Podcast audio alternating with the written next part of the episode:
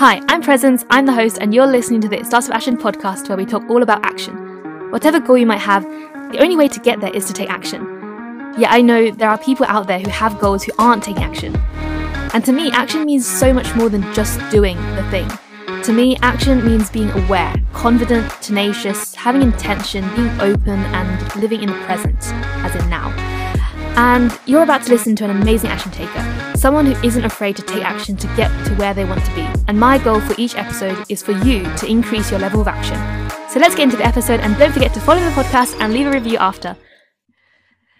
Hi everyone, welcome to another episode of It Starts with Action. And today I'm very grateful to get to talk to mindset coach Matt. Matt, thank you so much for coming. And I have, yeah, so many questions about coaching and life life is just yeah i don't know what life is.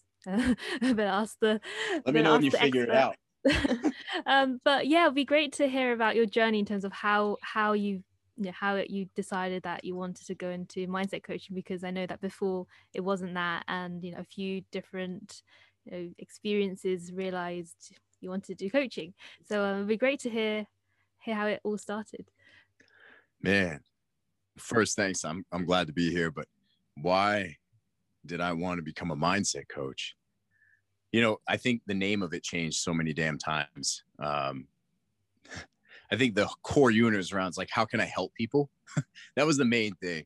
Like, screw the title. It's just like, how can I find a way to help people, you know, both as a life purpose and as a career? So, how can I serve others utilizing any kind of raw talents and skills that I felt like I was born with? And combined with the skills that I also learned with my education, you know, in the coaching world too, and my experiences in life, most importantly, also. So, you know, mindset coach came out of it because, you know, that was like a current on trend type of thing because everyone and their mother was a life coach. But I do believe the power is definitely within our ability to be curious and our ability to seek perspective uh, and to also seek beyond ourselves um, for wisdom versus just kind of struggling internally the whole time. Coaches are 100% embraced when it comes to athletics.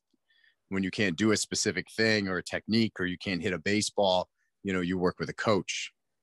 But what happens in life when you're struggling and you're not hitting the pitches? Why do we feel the need that we have to do it on our own? And so, one of my core drivers is to make sure no one in this world feels alone. I think what I'm most known for now is you know, not just mindset, but how I've combined that into morning routines and the power of routines. So the catalyst that really happened was one, I've always been this way. I've had, it just took me a long time to own it. Like I've always had a, a servant's heart and a desire to lead and a desire to help. But it took me a long time to find a healthy relationship with that and also the courage to really own it too, because you know, as a kid, not everybody liked that side of me, the ability to see you know deep into somebody without them actually saying a word to have intuition people think that's weird. Not everybody wants to be seen. So you know that led to being bullied and teased quite a bit for a while until i shut it down and just stopped accessing that part of myself for many many years uh, many years. And i battled it ferociously in my 20s for sure. But i think you know outside of all the adversity and everything eh, the real thing is let's let's go back to the past five years and I'll say, I think that's the part some people can relate to is that tug of war. Like now you're in this place where society says you've made it. You're in this place where society has said, this is what success looks like. You have a six figure income, you have a nice home, you have a great car, you have a family, you know, and you have a, a career that's on the fast track right now, you know, you're in shape, you know, all of these things like society says you've made it. This is it. This is what happiness is supposed to look like. You've met all the requirements. But why is it so many people like myself at that time, so many people I knew and I work with today are so unfulfilled and they feel like they're not enough? If society was right, why do people still feel like they're not enough and that they're still starving for something else? Mm. So that definitely kicked off a journey and so 2015 was the year when I became pretty ill. Um, I had been getting sick for years, but didn't really acknowledge how much it was snowballing over time. But by 2015, I must have been aware of something because I had the courage to finally go to coaching school and further my education. You don't have to, you don't have to go to school for this, but I chose to um, because it was that important to me. You know, I put a, a serious chunk of money that I didn't have at the time into that school and that education. And I did that in the fall of 14. So something was there and I was leaning into some fear and intuition to go for it while still working, you know, in my current job at the time, uh, my corporate career. And it wasn't until, holy smokes, where are we? We're April 6th right now, 7th. I can't remember. The 6th. It's the 6th. Um, and that means four days from today, April 10th, is the day that I made the phone call five years, uh, six years ago, to uh, to say that I was leaving my job. Wow. And I was going on disability. Actually, I was very sick. I could no longer. It was no longer a sustainable lifestyle for me. And I remember how much my hand shook holding the phone, like ready to dial the number, because I knew once I hit that button, like there was no turning back. Mm. Like there just wasn't. Was that was a huge turning point. Mm. Was it because of working too hard, burning out, or? Ah, now I could say that the career in retail that I was in, you know, working for all these retail companies, um, is what burned me out. Um, but I burned me out. I mean, I was traveling at my peak 26 nights a month, um, just nonstop. Retail, I love retail employees. I have so much love and empathy for them because they work all the time. I mean, there's no weekends or holidays off really. It's just nonstop. It's it's a, a very thankless job at times too. But I burned myself out. I had zero boundaries. And I had a strong addiction to praise. I really, ever since I was a kid, I just fed off of it. I know it's normal to appreciate a compliment, but I was addicted to the way it made me feel. You know, even as a child, you give me rewards, give me uh, praise, give me uh, promotions, pay raises, all of that stuff. Like it just, it filled some kind of emptiness, but it almost as soon as it filled it, it, it emptied just as quickly. Mm-hmm. But that industry gave me praise and I never stopped working because, well, then I might stop getting praise. So mm-hmm. it drove me and it drove me more. And, you know, I realized that um, that it was bottomless and I'd I'd lost myself in the process. I just forgotten who I was. And I went down many paths that I just um not proud of, but also I burned myself out too because I was praised for energy a lot and I was starting to lose my energy. So I was drinking, especially from 25 to 30, I was drinking 15 cans of Red Bull a day and I was um, heavily abusing Adderall. So I should be dead. Wow. Um, you know, and it led to severe suicidal thoughts and attempt, um, massive depression. I also had a, you know, I had a lot of different labels that doctors diagnosed me with, um, you know, but all of them were invisible, including depression, anxiety, um, a traumatic brain injury I didn't even know I had from a uh, years of high school football when I was a kid. Just too many hits to the head that snowballed over the years. You know, by the time I find out about it, I mean, I'm like 36 when I found out. I'm 40 now. Um, so yeah, all these things were invisible that just led up to this moment where all of my energy was now gone. My mental health had crumbled, and I could no longer see myself working um, for other people because I was not in a great place. Like I just for myself, I could do just fine. I could self manage and I could handle that. But anybody else who saw me go through a breakdown of some sort, it was, uh, it was easy to be judged because they couldn't see what was really going on. It just looked like I was an asshole. so it was a big turning point making that phone call and then deciding to go after this purpose and career that I had been waiting to pursue. And it already was kind of like had a foot in it by coaching some people already but now I have a chance to either throw myself all in or just keep waiting for this perfect moment. And I'll tell you what, if anyone out there is waiting for the perfect moment, just get used to waiting. That's what's going to happen. You just get used to waiting.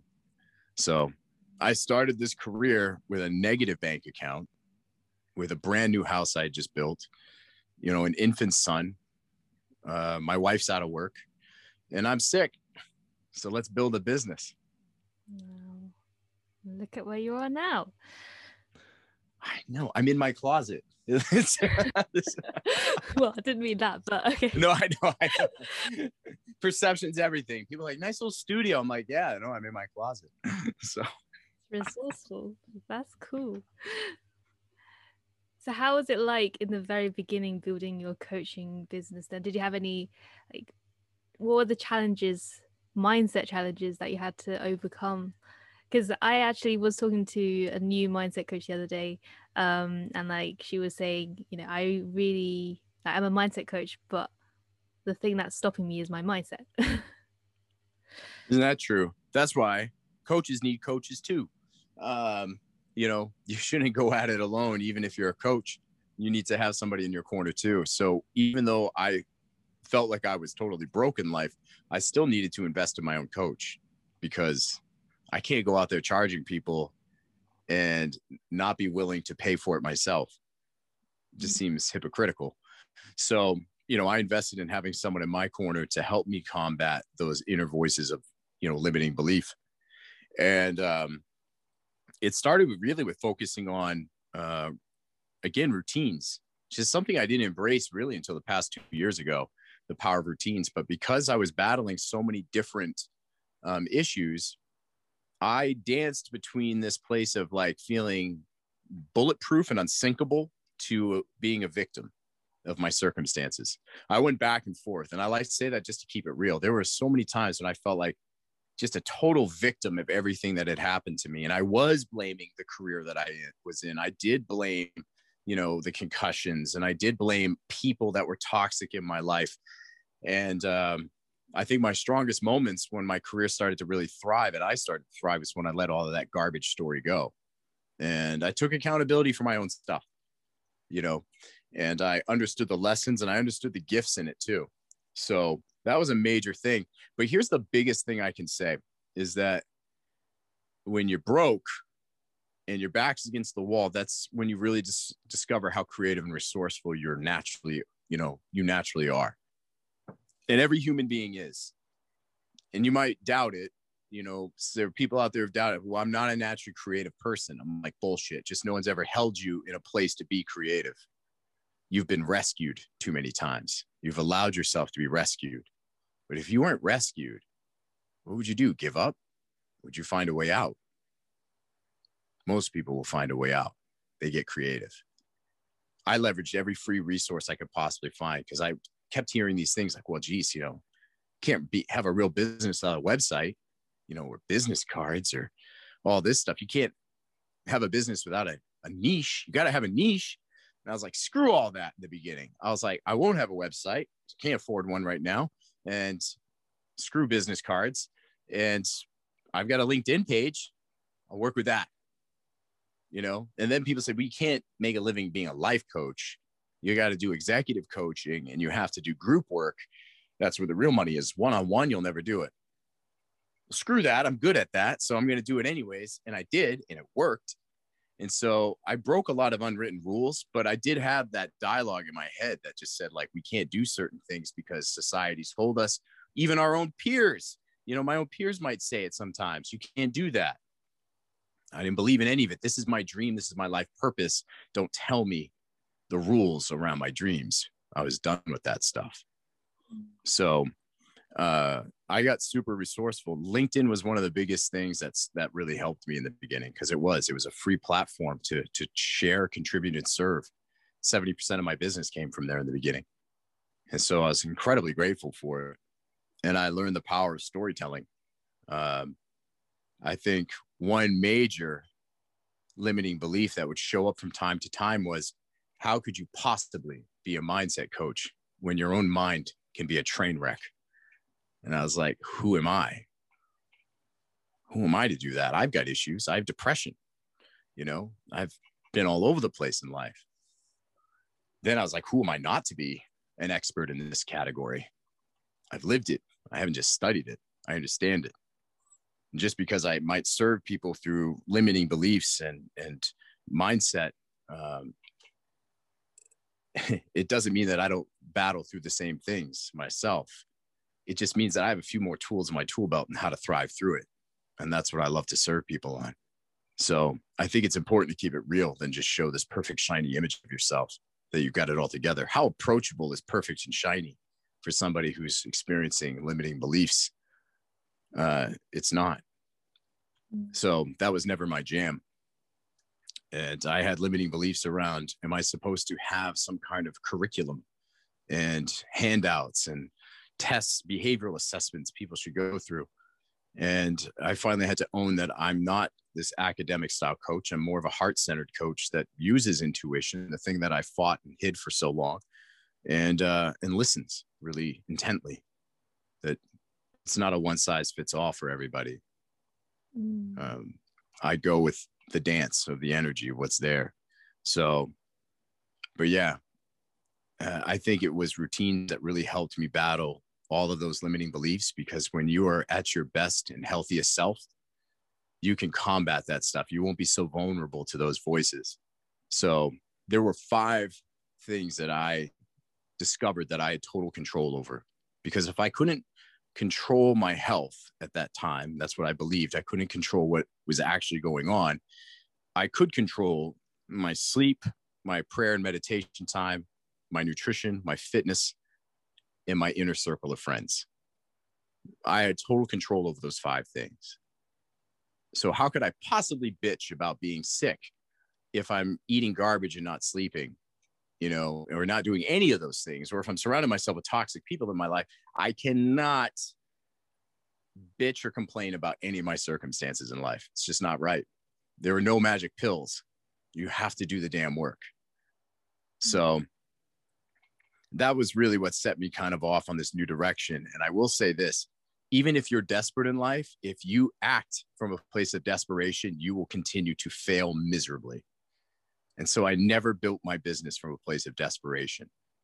I always, you know, was thoughtful about when it was time to say no to an opportunity or no to a potential client that didn't align with my values and the direction I was trying to take my business.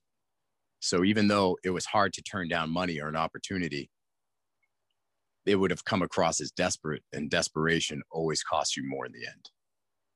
Mm. So so many so many questions popped up.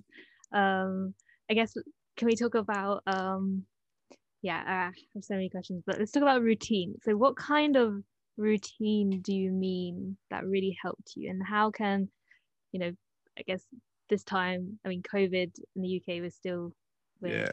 close to close close to end of lockdown. Fingers crossed. But um, you know, COVID has really like routine. What's routine? I don't know anyone yeah. really had like a proper routine, including myself. So yeah, do you have yeah. any tips? And why is it so important? You think? So important. Like, let me tell you, uh, disciplines and routines are monotonous and ridiculously boring sometimes, but they are what help you live an extraordinary life. It's training. It's it's a discipline. It, it they are the things that will bring out the best in you. It's about having the discipline to major in the minor details in life, not just the big things. You know, it's what's going to make life sustainable for you and fill your cup every day. So routines became incredibly important for me, especially uh, it was two years ago in December uh, of 2020 when I started becoming a morning person, and I did it publicly. I documented the whole thing. You can see the article on my uh, my LinkedIn profile, um, and it was the birth of this program called Atomic Mornings, which I wouldn't actually name it that until like really it was the summer of 2020 the spring of 2020 when i finally named it but it was this idea of like what would life be like if I woke up every morning at 4:30. Now, for everybody, you pick your own damn number. 4:30 is not for everyone. Um, I chose that number myself for several reasons, but I said, okay, I'm uh, tired of sleeping into the last second, and I would sleep into the last second mainly because uh, I didn't want to. Uh, I didn't want to start my day. I was anxious. and I was depressed at times. And getting out of bed just means, especially early, just meant I had more time to be with my feelings, and I didn't want to do that necessarily. So I started getting up early and facing that and creating time for myself. And I used it not to fill my day with more work, but I used it to fill my morning with just time for me. And it was so freaking beautiful. And I started becoming way more productive during the day. Uh, I finished my day a lot sooner because I was more efficient. I was way more creative. I ditched the lie and myth that I'm an, I'm creative at night. Oh, I stay up late because I'm more creative at night. Mm. That's such a load of crap for myself because I'm creative all the time. It's just about when do I create time for creativity. I was doing it at night, but now I was doing it in the morning and I was watching that creativity build momentum as I got more awake. So morning routines became huge for me, but here's where it saved my life. Now, by the time 2020 happened, I'd been training for that crap for a long time. And that's why summary of 2020 was the, one of the best years of my life, including having some pretty crazy adversity. At this time last year, I was separated from my wife and my son for three months. They had gone for a trip up north to Maine. Um, I was here in Austin, Texas still. They went to go see our family. And then the pandemic hit and quarantine happened. And it was not possible for me to travel to them. Mm. Uh, and they couldn't travel to me. I already had not the best immune system in the world um, and it was just too risky. Plus, my son, we're in they're they're in Maine where we're from, and it's there's nobody there. They're in the mountains. There's like literally no one around. He can't see the virus if he wanted to. It's just not not around him. He's playing in the snow. You know, he was six years old at the time. It would have been selfish to want him back here, you know, in Austin where everything was quarantined. You know, the world stood still for those three months, right? Not just one place, everything did. And so routine helped me through a very challenging time where I'm alone, you know, during that time period, unaware of when my family will ever come home again or what's going to happen next because things are so unpredictable. Routine really helped me going. Plus, the inner circle of friends was big too. Like waking up early in the morning, and I struggled with it at times because it was like, what's the purpose of things right now? Um, but I also allowed myself to do a lot of nothing. It was kind of nice. I saw a lot of people stress about what they should do with that time. I felt the need to not do a lot. I didn't want to miss out on the experience of the whole thing of being quarantined and the earth standing still. I didn't want to make myself so busy that I missed out on history. So weird, but it was pretty crazy. So I was ready for that. But what would really happen is I got COVID in uh, December of this of 2020. Mm. And I got it bad. We decided to also use this year to go see some national parks and travel and stay away from people. We just got in our Jeep, we drove and we stayed away from everybody. We sanitized hotel rooms. Um, we did everything we could. We wore our masks uh, and I still got sick. No one in my family did, but I got sick on the last week of the trip. So December 10th is when I went to the hospital for the first time and massive fever. To sum up that part, it went from, it was four hospitals and two urgent cares that I visited trying to get home from Flagstaff, Arizona to Austin, Texas with this thing and just keeping myself as isolated as possible in my vehicle. Um, but trying to transport me home was a challenge. And so by the time I get back, I'm being treated for pneumonia, not necessarily COVID. And because it's not 100% whether I have COVID or not, I tested negative twice and one positive out of 48 hours. Three tests, 48 hours, two negatives, one positive. The positive I got has been known to be 70% accurate. So they were like, well, but you definitely have pneumonia. I was like, all right, cool. But by December 20th, all the antibiotics were out and my lungs i could barely breathe. My wife is like we got to take you to the hospital. And they said my pneumonia had exploded and taken over both lungs. And i was definitely covid positive now. And i was at risk of going on a ventilator at that moment. Um, I my oxygen was fading very fast, and I was in serious trouble. And they rushed me to critical care, where I spent ten days um, up there on high flow oxygen, a couple IVs in me. Um, but routines. It was the first morning waking up in that hospital room all by myself. I had this huge room with floor to ceiling windows, uh, two of them back to next to each other, and I saw the sunrise. And it was like such a blessing to have my room facing east, you know, where the sun would rise first. And it was just like it was the most gorgeous view of the sunrise. I'm on the seventh floor, and I'm like, holy cow! I was like, this is the first thing I can control. I mm. can't move really. I feel like I've been hit by a truck but I can watch that damn sunrise every morning. So every day, I knew I'd be there a minimum of five days because I had to be on a remdesivir treatment. And I was like, I will wake up and I will watch the sunrise. And I don't care if I fall asleep afterwards, but that sunrise is a gift and I will watch it. And then the next day, there was a recliner by the window. And I asked them to help me get to it. And they put me in the recliner. And I said, every day I will be in that chair until and, and I will not be in the bed unless I'm sleeping. So put me in that chair and put me by the window. And they did that for me every day. And then I asked my wife, you can't have visitors, but she could drop stuff off downstairs. So she dropped off clothes for me. And I said, I'm no longer wearing hospital clothes because I plan on getting out of here. So I wear, I would wear regular clothes. Uh, it was a pain in the ass to get them on, but I did. But I would sit in that chair and I would listen to music and I just started tapping into things that were my values and creating these mini routines. I will not eat junk food. I will eat low carb, low sugar, high proteins, and I will drink as much water as possible. Uh, and I like ginger ale too, so I had lots of that um, because that's what hospitals have. And uh, and I just did whatever I could to keep a positive mindset. Now here's here's the cool like this has nothing to do with COVID. Anyone's listening to this, I don't want any damn sympathy for this. What I want people to understand is that there are there are uh, ways you can compare this to your own life though. It's not about COVID. What what was interesting was kind of the real life metaphor almost of like this magic pill idea. Like remdesivir is the drug that's being pumped into my my veins at that time to try and kill this thing.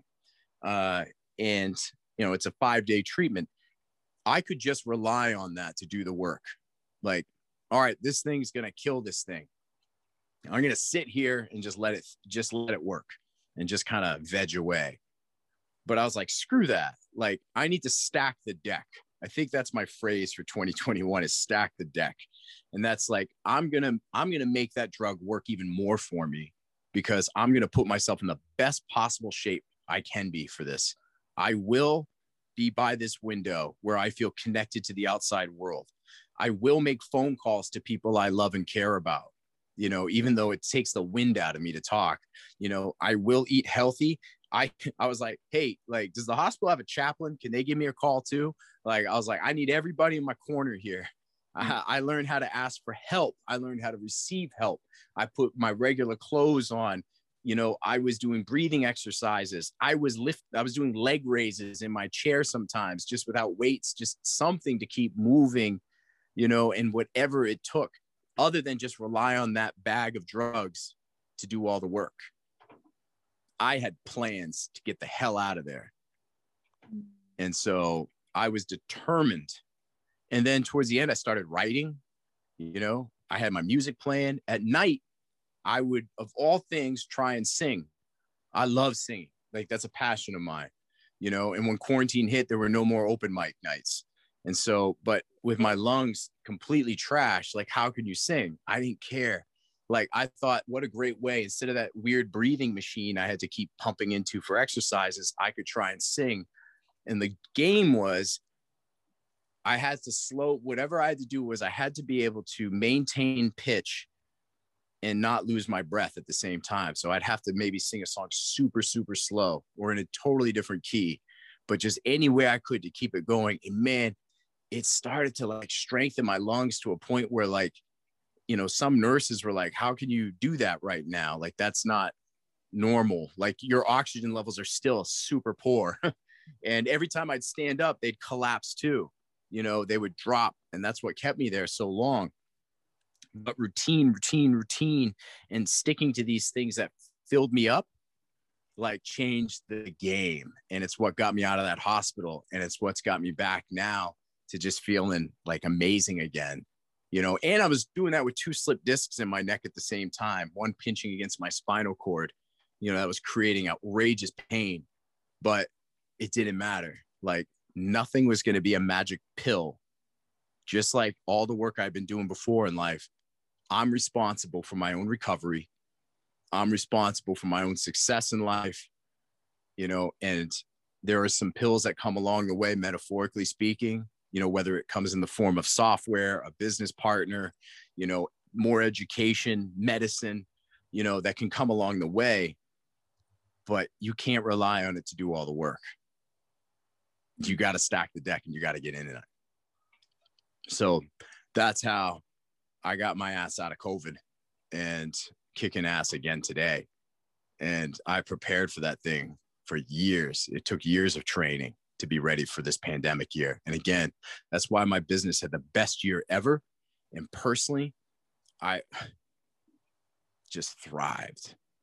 Like I can imagine how number one, how painful and hard it must have been to get through it, but also how much like how like setting up the routine is the I say the easy part, but really actually doing it, actually sticking to it. Like what's the difference between people who who really do stick to it in the long run and those who like stick to it and then just get off track?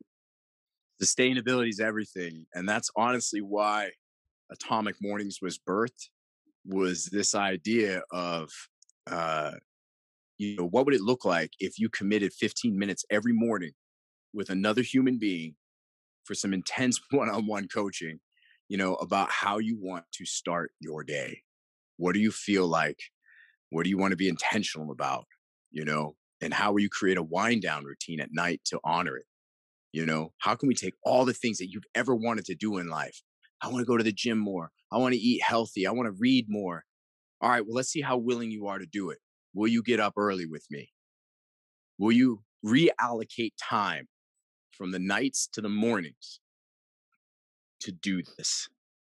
And the transformations have been ridiculously awesome, you know, and it does take a high achieving mindset to do this. You have to already have that in you and you you probably are someone who has tried and failed tried and failed tried and failed and numerous times guess what if you're that person who's been in that cycle and you're still trying and failing then definitely i want to help because at least you already have the mindset that something's not working and you need to find a better way. And that's why you're relentless as hell to go after it. But sometimes it just takes one person in your corner that can hear something that you're not saying or hear something that you know you don't hear and call some stuff out give some new perspective but also encourage you to not only be accountable but to show yourself some self-love and grace which is something a lot of us humans myself included in the beginning wasn't good at doing how can i show myself any grace for failing or any self-love whatsoever you know i want people to experience what grace and self-love feels like through a process that's challenging and learning something new. And also keeping it very simple. You sign up, you want to do a morning thing with me. I'm not going to tell you, okay, great. Well, this time we check in, and then immediately after that, you need to have a workout, and then you need to meditate, and then you need to read, and then you need to do this, and then check your email. Shit. No. We're, we're already duplicating what life looks like. like it's like when I was in the hospital. I didn't decide everything I was going to do when I woke up on morning one. I saw an opportunity. I woke up and I said, well, that's an awesome sunset, sunrise. I want that. Every morning I'm going to wake up and I'm going to have that. And I had nothing else planned other than that. And it just so happened the next day I thought of something else. I was like, I want that too, you know, and I let it organically happen. So when I'm doing the same work with other people, they're like, you know, morning one, like, what should I be doing? I'm like, Today, nothing. I just want you to be present and celebrate the fact that you're awake. That's awesome. Just be awake. And it's so weird what happens when people get what they want. And then all of a sudden they feel really weird. I've always wanted time for myself. I've always thought about waking up early. And then they're they doing it, they're up early and they're like, this is weird. I'm gonna go back to bed. you know, like it actually doesn't get weird till you do it on a weekend. That feels weird. Like, why am I up this early on a weekend? Mm. Um, but man, does it feels so powerful when you start doing it. The pandemic was the same. When people got quarantined, you know, long people have been asking for. I just wish I had more time with my family. I wish I could work from home. I wish I yeah, could do all these things. And then they got it. Yeah. they were like, ah, like, what do I do? It was amazing. Some people lost their commute and they didn't know what to do. They lost their commute to work and they were like, I hate my commute to work, but I, I can't shower now that I don't have it. I don't, I don't know how to take care of myself. Like the routine, like their routine got broken and they crumbled. Mm. I want this, this is a healthy routine and I want you to learn how to adapt with it too. So when something doesn't go your way, when life happens, you still find a way to adapt and adjust and still fill your cup. So yeah, that's the that's the important part about that for me. And I've been able to combine what I've learned from as you know being an expert in mindset to now shifting that to you know being an expert in morning routines and also helping people take that mindset coaching work that I've done in the past and just combine that all into one. And I think that's what's made it special. Plus an element of play. Not everything has to be all deep and serious all the time and tell me about your feelings, but it can also have an element of play in it. You know, you can joke around. It's okay to laugh and smile. Damn it, we need more play in our lives. Yeah, totally agree. Um, like something I observed from most of my guests on the podcast, two things is they have confidence and they really do follow their intuition. And I feel like this is something that's kind of a struggle that a lot of people have is just yeah, like what like we touched on before, the self love aspect and feeling like you're good enough, like genuinely mm-hmm. feeling that you're good enough. Like, is do you now feel like you genuinely feel good enough? And if you know, if you have any tips on how to how to truly start to believe in yourself? Yeah, for yourself, what is it like to trust your intuition? Me? Yeah. Oh, uh, this is something I'm still working on. I think it's just it's just the feeling that my gut tells me to do something, um, and it I go and do it, and it feels like I'm in flow. Whereas when I don't go and do it, and I do something else, and I feel a lot of resistance, but I still do it. Mm. I just keep doing it, but I keep feeling the resistance as I do it. Does that make sense? I don't know. Yeah. I'm still. I'm. This so even when you doubt it, you still push through and do it, even with the resistance. As in, like, my intuition tells me to do something that I want to do, mm-hmm. but it's not something that I think people around me would want me to do, or you know, or logic. Yeah, says you like shouldn't. My logic tells me I shouldn't, so I go and do the thing that my logic tells me to do. But then ah. my gut tells me like the motivation is gone. I don't feel alive when I'm doing the thing. Mm-hmm. I still do it because my logic's telling me to do it. But then when I it, when I get to a point where I get fed up and I go and follow the intuition yeah. part, it just feels a lot easier, I guess. Isn't that true? That's exactly it. What would it be like if you continue to listen to your intuition? Because how often has it been wrong? Mm, you don't know what's wrong or what's right. I guess it's like there's always this the fear to follow your gut. Yeah, that's the thing. Your intuition is never wrong. What it's really about might be different. So, if your intuition, if your gut says there's something there, there's something there. Whether or not it's that thing you picture is actually it or not, that might be different.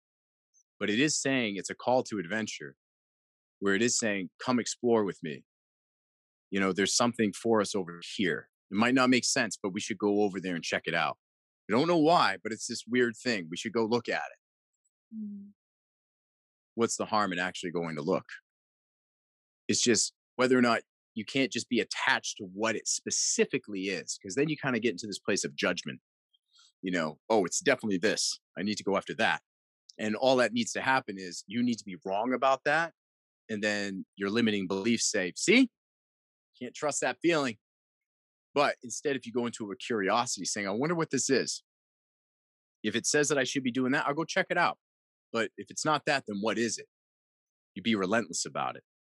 I'll do the same thing with human beings.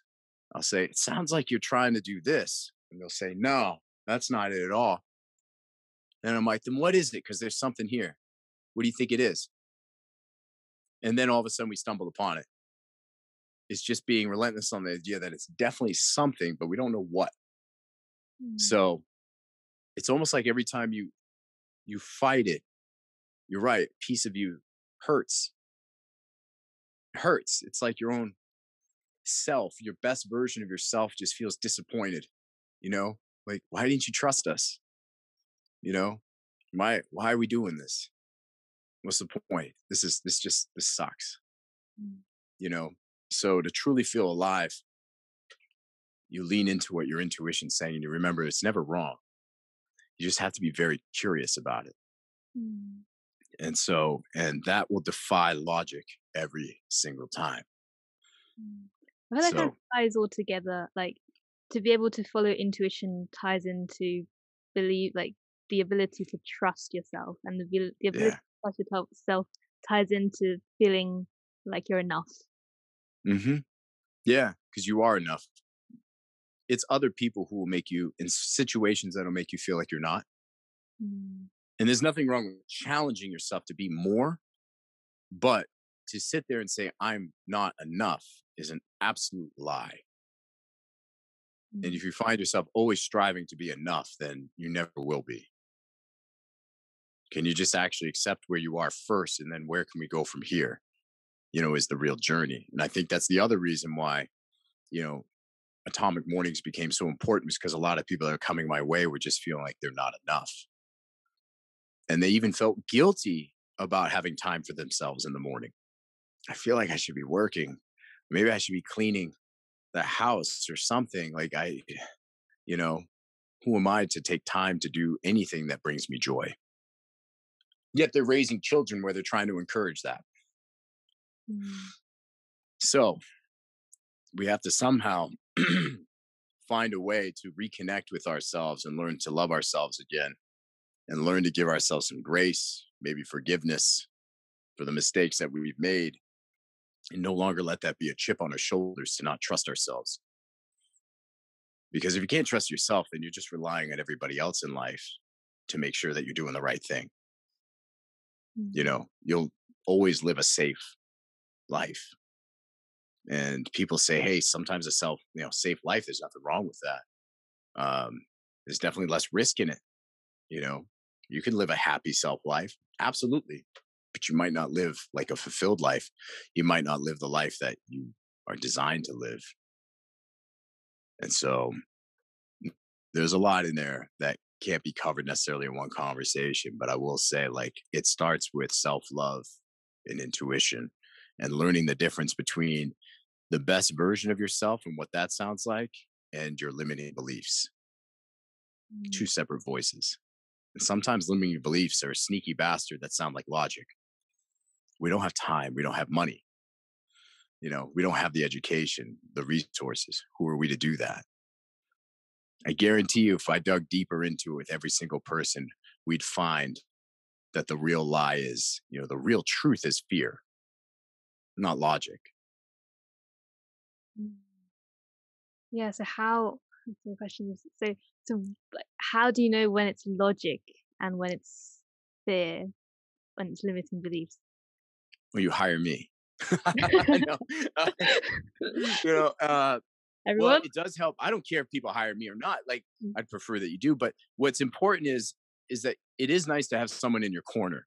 Like getting somebody in your corner that is actually like friends are great, but you got to make sure they're the right friends. The friends that are non-judgmental, are like truly there for you and would support your dreams, but also not you know going to ask the tough questions like they're also willing to ask you questions that might piss you off you know because they love you and they care about you but they're not judgmental they're just asking the questions because that's what i do you know i'm going to ask questions from a place of non-judgment but i'm going to read my own intuition about you and i might see or hear things that you don't you know you can't always catch that stuff and if you're trying to coach yourself in your own head sometimes you might not like the version of you that's coaching you.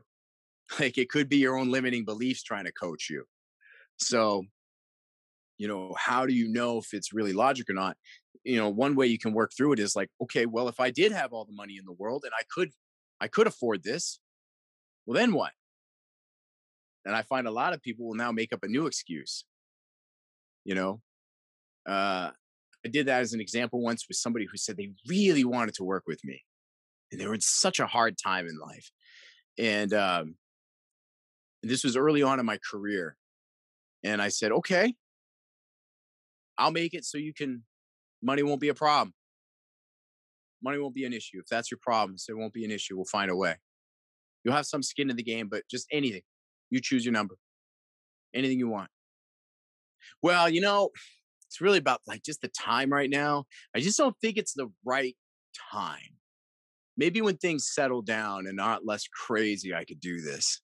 And I'm like, no one comes to work with me when life's perfect, you know? Mm-hmm. Like you're here because shit's crazy. Mm-hmm. So I tell you what, what if I open up my availability and you can work with me anytime you want? Like pick a time outside of my my normal hours. I'll do that for you. You do that for me? Yeah,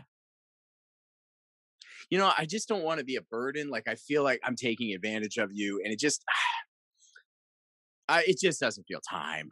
And I'm like, that's, and it proved it to me. I was like, see, this is all bullshit.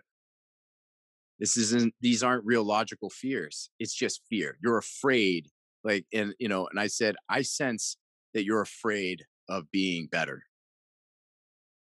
I think you're afraid of going on this journey. I was like, what is it about your own success you're afraid of? they were like, what? what mm. an absurd thing to say. Why would I be afraid of success? You know, what is it about your own happiness you feel like you don't deserve? And that's where it gets into people know once you start asking powerful questions, they know that they're going to unearth some shit along the way that they might not want to deal with yet. That in order to get to that place of higher self, to like really kicking ass in life, you might have to dig through some crap you didn't want to see again. You know, and it's not as scary as you think. It's really temporary. Mm. So you can hide from that stuff all you want and live behind logical fears. And yes, I will say, because there's going to be an extremist out there that says, well, my situation's different. And yeah, I know yours is, but if, at the end of the day, it's probably not. If you want to give me a call, I'll help you figure that out. Um, but there are some logical things where absolutely it's not the right time. Absolutely not the right time. And it's probably not the right time because it's not the right time for you up here. And that's why I'm so willing to say, perfect. When it's time for you, let's do this. Let's do this. Because, and there have been times two years later, someone's come back and they're like, I'm ready. And I'm like, that's awesome. Like, you know, like that's amazing that you've spent two years preparing for this moment for your life and that's when it's ready. You can't force it you know? I can't make you believe you just got to be ready to ask questions and be willing to dive deep. So for people looking to go there just start asking yourself some questions but then like have somebody else ask you some questions. Mm. you know bring something to the table but be willing to be vulnerable and put it all out there mm. Yeah, I ask a lot of questions. But like when I try I guess how do you I don't know, encourage other people to to face the not face the truth, but like when you see something that you think that you know they need to hear like that's the truth but then they they always try to avoid it like go like just yeah make the excuses but you really want to kind of let them see because you know it will help them how, how do you talk to people in a way that's not like slapping them in the face. This is the truth. This is mm. what's happening. Um like with kindness and just like trying to help. It still comes from a place of intuition and not judgment. Mm. and that's why i always lead with you know i don't ever start i rarely would ever say something like well you're this. You're mm. afraid. That's judgmental. And i mm. wouldn't lead with well well why do you feel that way that's also feels judgmental. Why questions always feel judgmental and like you're already on the defense. You know, when somebody says, Well, why do you like that? Why would you do that? It's just like, Well, I do it this way. and so uh, I explore with people and I will say things like, I'm just getting the sense that you're lying to yourself. Like, how does that connect? Mm. What's true about that? you know? Uh, and yeah, I might say like, it just sounds like, yeah, it, it just sounds like you just really are more comfortable with complaining about your situation than you are about doing anything about it. Mm. I'm I've always told potential clients up front, I'm willing for you to fire me. Like I'll always be willing to be fired by you. I will hold space for you to be emotional and share your like deepest feelings and and cry with me like and you can be raging angry with me. You can feel however you want. But I will also be bold enough and courageous enough to say what I'm also feeling even if I think like man this could get me fired by saying this but I'm sensing something. And just like you, if you don't act on what you're sensing, the resistance, how loud that gets, right? Your body gets louder and louder and louder. And so I have to say it, or else I won't be able to pay attention to what the client's saying anymore. It'll be so loud in my head. So finally, I just have to articulate it. And that's usually where the biggest breakthroughs happen. And I've had sometimes people just like say how pissed off they were at me for for that moment. And I, even then, I don't defend myself. I just ask, well, it's like, well, what was it about it that really got you upset? And it really came down to not me. It was just like, you asked a question I just didn't want to hear. Mm. I was like, awesome. Well, now that you did, like, what should we do with it? You know? And so that's where we start diving into some stuff. But yeah, I'm not afraid to like hit somebody with a bag of bricks. They're not my bricks, they're yours. I'm just like giving them back to you. You know, like, hey, I found these. Mm. and so now that we have those, maybe we can do something about it. Or else, why did you pay all this money to work with me if you're not willing to like do this? Mm. And so, again, I do it all from a place of love and grace, but there is a time to be fierce and courageous and just put the mirror back up. And so I think that really serves and uh, it's a fine line. It's a really fine line, but I'm okay with people being upset because I, I lay that out ahead of time. Mm. What do you think makes a coach an actual good, great coach compared to there's so many coaches out there? What what makes an actual good you know, I, I don't know. Well, I guess I could say, all right, I'm confident enough to say that I'm I'm uh, I'm good at what I do. I don't try to be good at it though. I heard somebody say that a long time ago in the coaching school I was at. I heard them say to another student, "Stop trying to be a good coach." And I was like, "What a cool line!" Because I could tell what she meant was, "Stop trying so hard. It's distracting you from being present." Like when you're sitting there saying, "What powerful question when I ask them. Like, oh, I hope I'm impactful. I hope I, oh, I hope they don't question why they're paying me. Now, all the limiting, now you got to call your coach because you're a disaster. Um, and so it's the same limiting beliefs show up. So you have to stop trying to be good and just allow yourself to be naturally and gifted like you are and just be present with this human being and you're going to kill it. Like, great coaches understand that being present with another human being without judging them can sometimes be the already greatest gift you could offer another human being. Where you could say anything you want to from me and I'm not going to judge you. How many people do you have in your inner circle that you can do that with, where you feel like you're truly not going to be judged or have that held over you, like in some capacity? And I think that's such a gift to be able to do that for another human beings. So I think great coaches understand that. I also think great coaches understand that they're not consultants. Consultants tell you what to do based off of their experience. You pay me to tell you exactly what works and how to do it and how to get there. Great coaches understand that it's the art of powerful questions and being present with somebody to help them achieve their goals is what it's all about. Uh, I think great coaches also understand their expertise there's a lot of generalists out there. And I think there's power in generalists too. Um, I had a great conversation about that earlier. Um, it's great to be, I think, a generalist in your own life because you can do all these types of different things through curiosity and dabble in all these different hobbies and activities.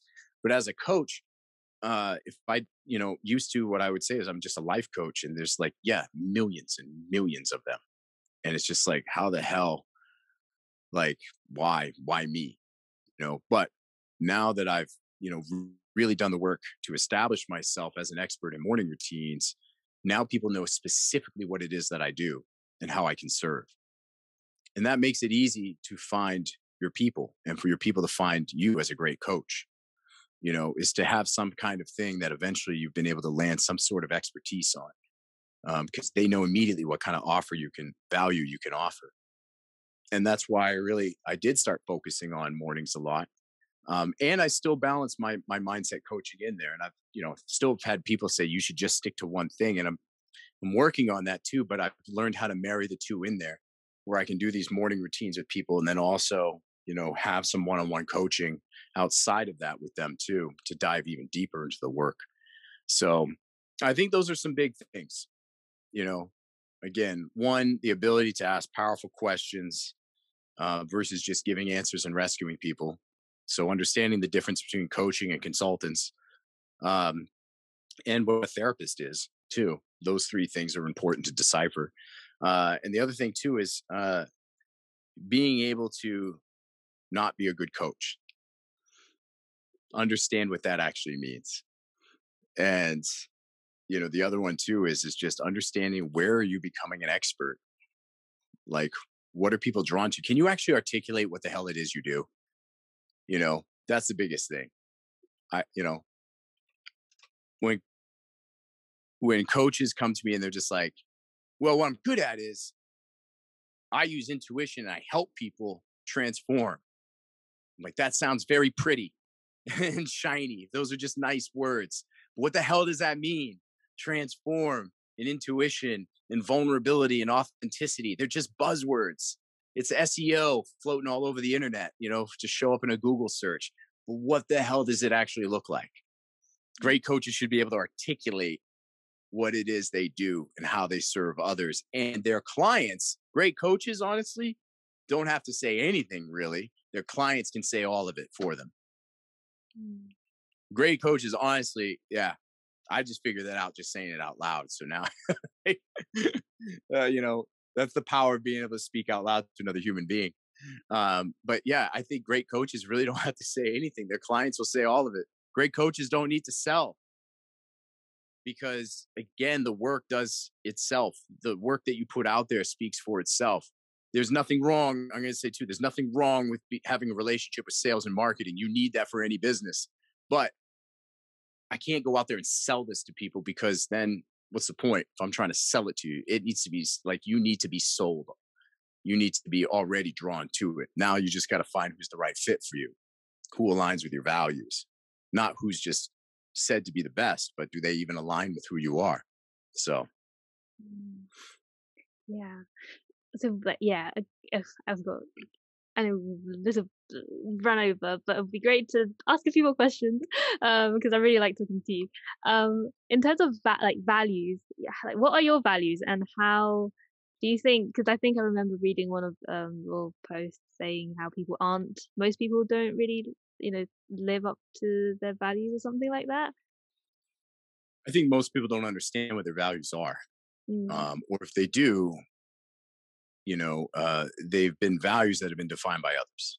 Mm. again society's values. These are the things that you should enjoy in life and love in life. This is how you should dress walk and talk. Um, these are how many kids you should have all this stuff. Um, when you don't know what your values are and those values tanks feel empty when you're running low you will fill those tanks with crap that doesn't belong there and it's all out of desperation to feel some kind of fulfillment some kind of aliveness some kind of emotion other than the hamster wheel that you're on and it's dangerous if you don't know what goes in there. And that's where people put in alcohol pornography food you know shopping you name it video games. It could be anything actually. It could be going to the gym. That's what could be healthy but going to the gym all the time to escape your emotions not to express your emotions you know and the quickest way to know that they don't belong there is how do you feel after? And if the feeling is shame, then that's definitely not a value. Mm. So for me, I have values around music, where every time I play guitar or sing music, jam out with my little boy, I don't feel any regret or shame afterwards, even if I didn't sound good. You know, I feel amazing. I feel more creative. I feel more uh, like I've expressed my own emotions in a very effective way. And it's cleared my head out. I can write better. Like, why wouldn't I want to invest some time into that? You know, I have a value around nature being outside. That's what got me close to that window in the hospital was I have a value of nature. I can't be hiking a mountain right now, but I can at least sit here and look at the outside world and appreciate it.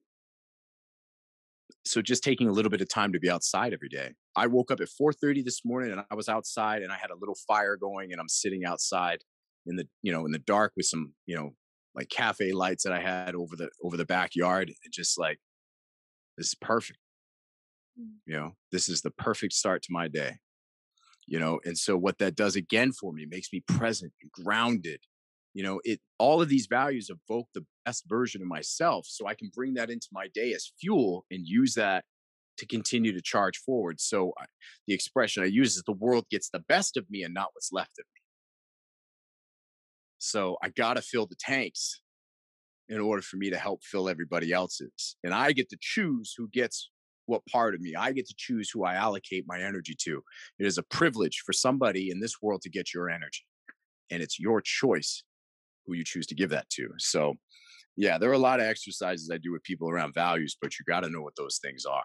And there's at least three to five of them. So the way to gain clarity over it is to like see how you feel. See how you feel, but you know what? Even better, Go back in time into a life when you felt like everything was perfect.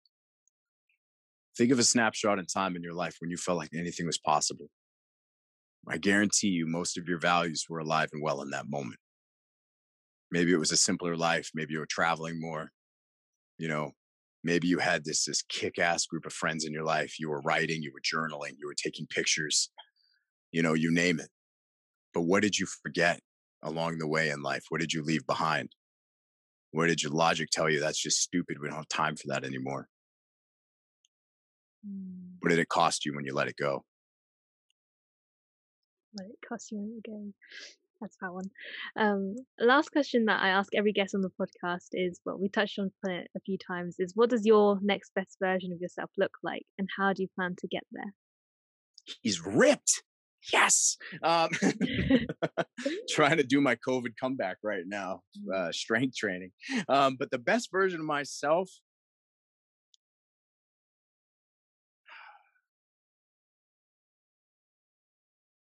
i think it's just the continued version that's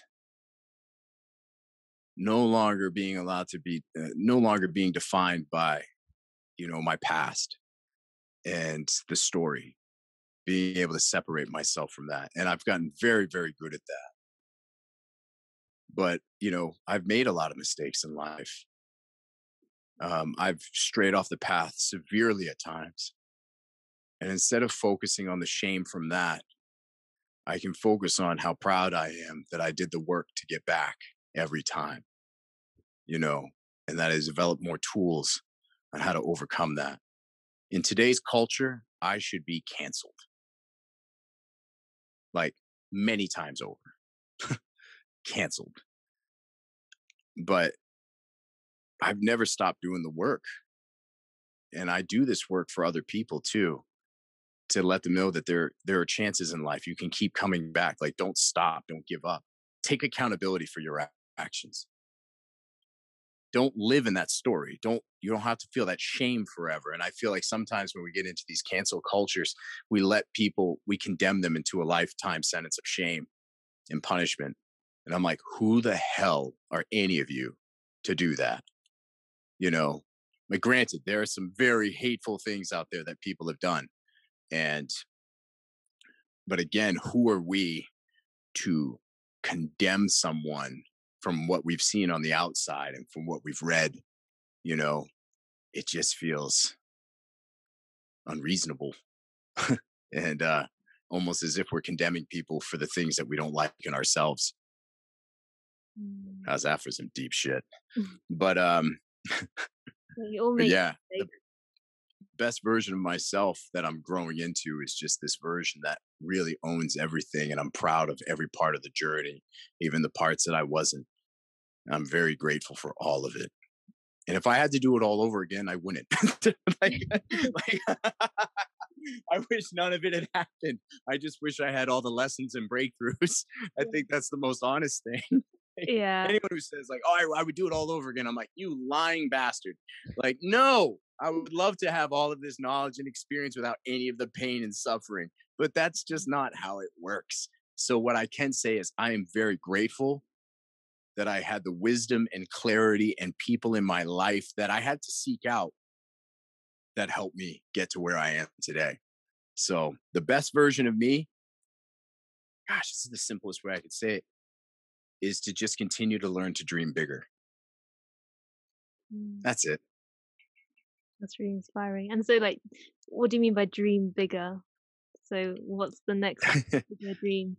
Dreaming bigger, what that means to me is to continue to make dreams that make me want to throw up in my mouth when I say them out loud, or um, because I every time I thought this something was a dream, it turned out to be so easy to achieve.